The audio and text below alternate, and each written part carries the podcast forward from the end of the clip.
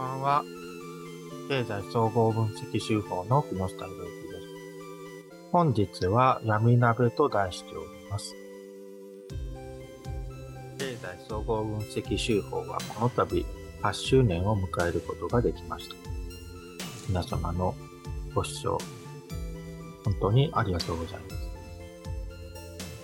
まあ、闇鍋っていうのは、まあ、たくさんの具が入っていると。で、その中で、だからいろんなものの寄せ集めで入れてある。で、それで妙味があるってもんなんですけれどもね。まあ、私の、だから、中身も、だからそういった面っていう気がしますね。なんかとりあえずその最高とかすごいとかいうものを追いかけていくんだけれども、脈絡がないと。脈絡がなくって、ごちゃごちゃしてる。まあ、一本筋が通ってたり、こう、面が揃っているもの、何にもなかった。で、なんかにその、きちんと関心を持っているということもなかった。で、その、虚勢を張って、その、なんだろう、自分を持たせている。そういう、なんていうの、すごく、アンバランスなね、状態だったよね。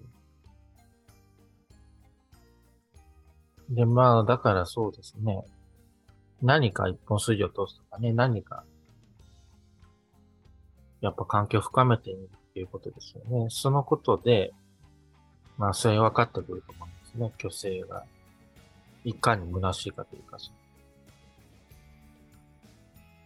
やっぱり合成のお店なんだけど、例えば、時代に合わないとかって言われるんですけれども、まあ、その根本的な要因って、だからそう、虚勢を張っていることが多い大いにあるんですけど、やっぱ権威に従属的。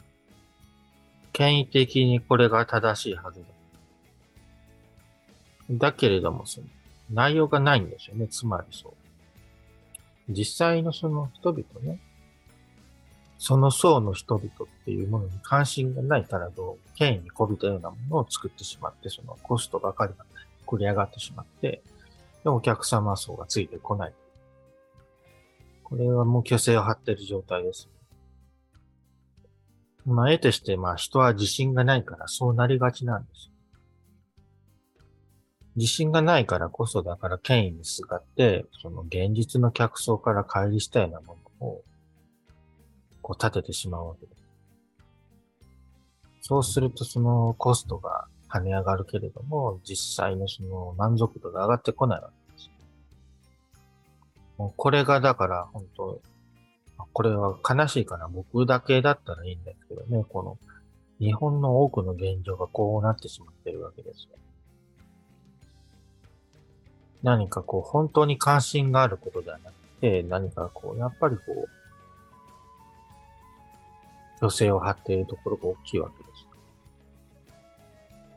実際も大きな建物がやっぱり立派な建物が建ってるけど、テナントが入っていませんっていうのが本当、駅、大きな駅前から見てもまあ見えるぐらい。だから、高立地なはずなところでもそんな状態ですから。で、これがね、だから、私の記憶をたどるだけでどんどん増えていってますね。あの減っていませんね。どんどん増える一方ですね。で、さて、だから、今回の、だから、債務上限問題でね、あの、歩み寄ることができそう。というか、歩み寄らないとデフォルトをしてしまうわけですね。で、まあ、デフォルトっていうのは、だから単なるお金の問題ではなくてね。だから、この近代社会においては、生産と消費をつなげている。で、これが妥結できなければ、もう根本的な貧困とかが起こってくるわけですね。やっぱり作り手とこの使い手っていうのは、その、こうしていなければね、あの、とろに終わるわけですよね。だから生産者がいくら作っても消費者がいなければ価値生まれないし。で消費者はそもそも作ってくれる人がいなければ終わってしまうわけです。食べ物だって生産ですよ。だから、単なる収穫をしただけで食べられませんからね。だから、食べ物として生産をしてくださる生産者がまず必要。だけど、いくら生産をしても消費者がいなければ生産する意味もないと。うん、まさに、こう、縦と矛の関係、共に必要な関係なんです。で、それをつなげているのはお金でして。で、中でもだから、米国の債務上限っていうのはそれを象徴している出来事だったんです。で、結局、それはだから、買い支えもありましてね。結局、妥結をしました。だから、その無償の愛っていうのは愛の重みを伴うんですね。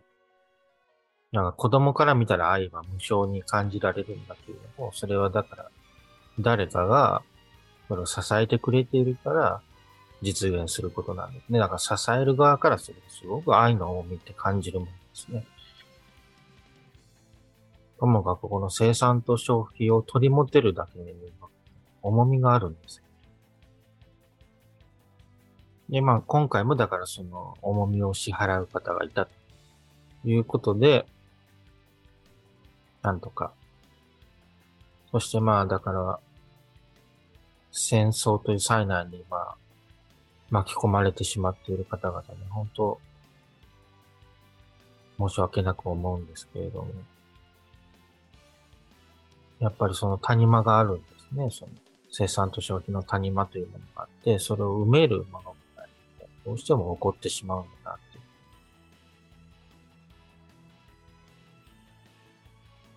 で、まあ、だから、香港もそうでしたね。だから、そういったものをやっぱり埋める存在が必要なんです。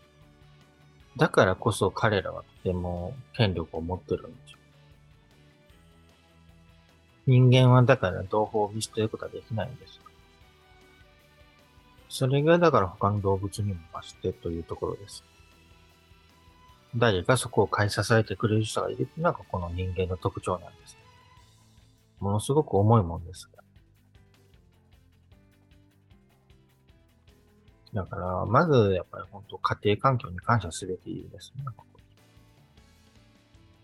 いつでも支えてくれたという、ね。まあ、両親っていうのもだから生産的、消費的というところがあるんです。それを何とか取り持ってくれたと。こう、我が子のために取り持ってくれたということを、本当感謝をしたいです。そのようにして、本当その愛の重みによって、この現代社会が支えられているのですよね。